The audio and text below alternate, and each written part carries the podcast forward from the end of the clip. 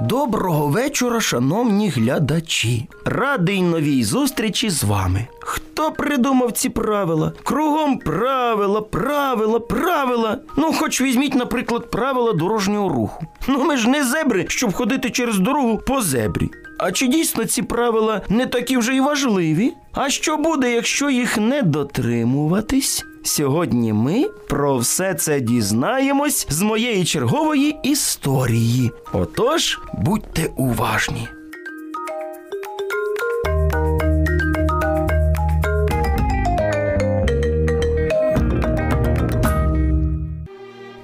Марк жив через дорогу від великого супермаркету. Мама часто відправляла його туди за покупками. Та лиш здавався цей магазин недалеко, адже щоб до нього дійти, потрібно було переходити дорогу. А дозволялось це трохи далі по вулиці, на перехресті, де був намальований пішохідний перехід, ну який ще називають зеброю. Марк не любив ходити колами.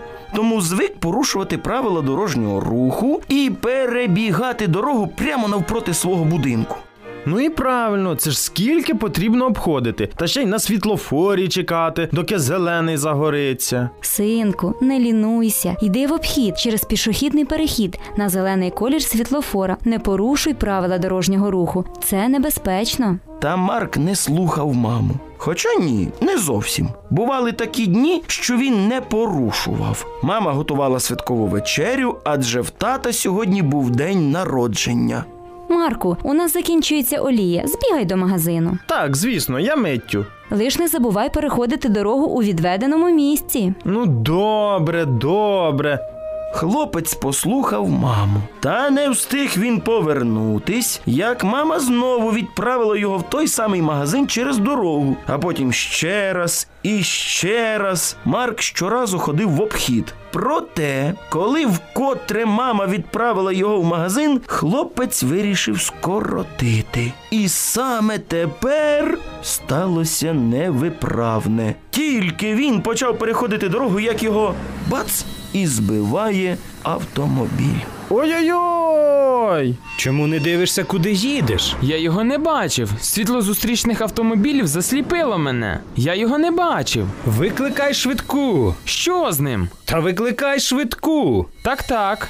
Водій негайно викликав швидку допомогу, і Марка забрали до лікарні. Тебе перелом обох ніг. Необхідно накласти гіпс на них, і деякий час ти не зможеш ходити. Ось такий подарунок, сину. Ти зробив татові на день народження.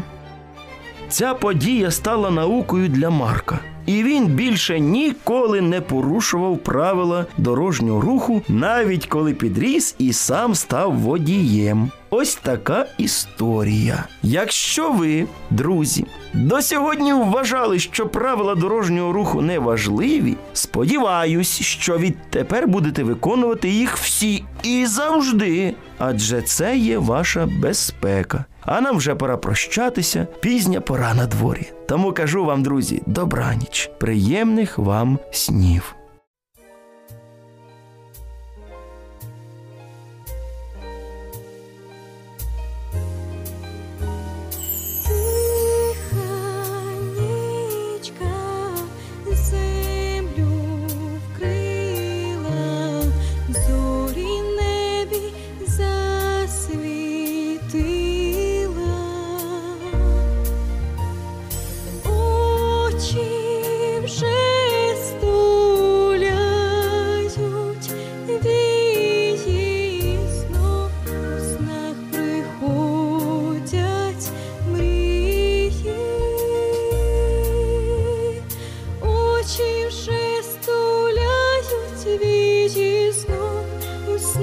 Приходять мрії снов, у снах приходять мрії.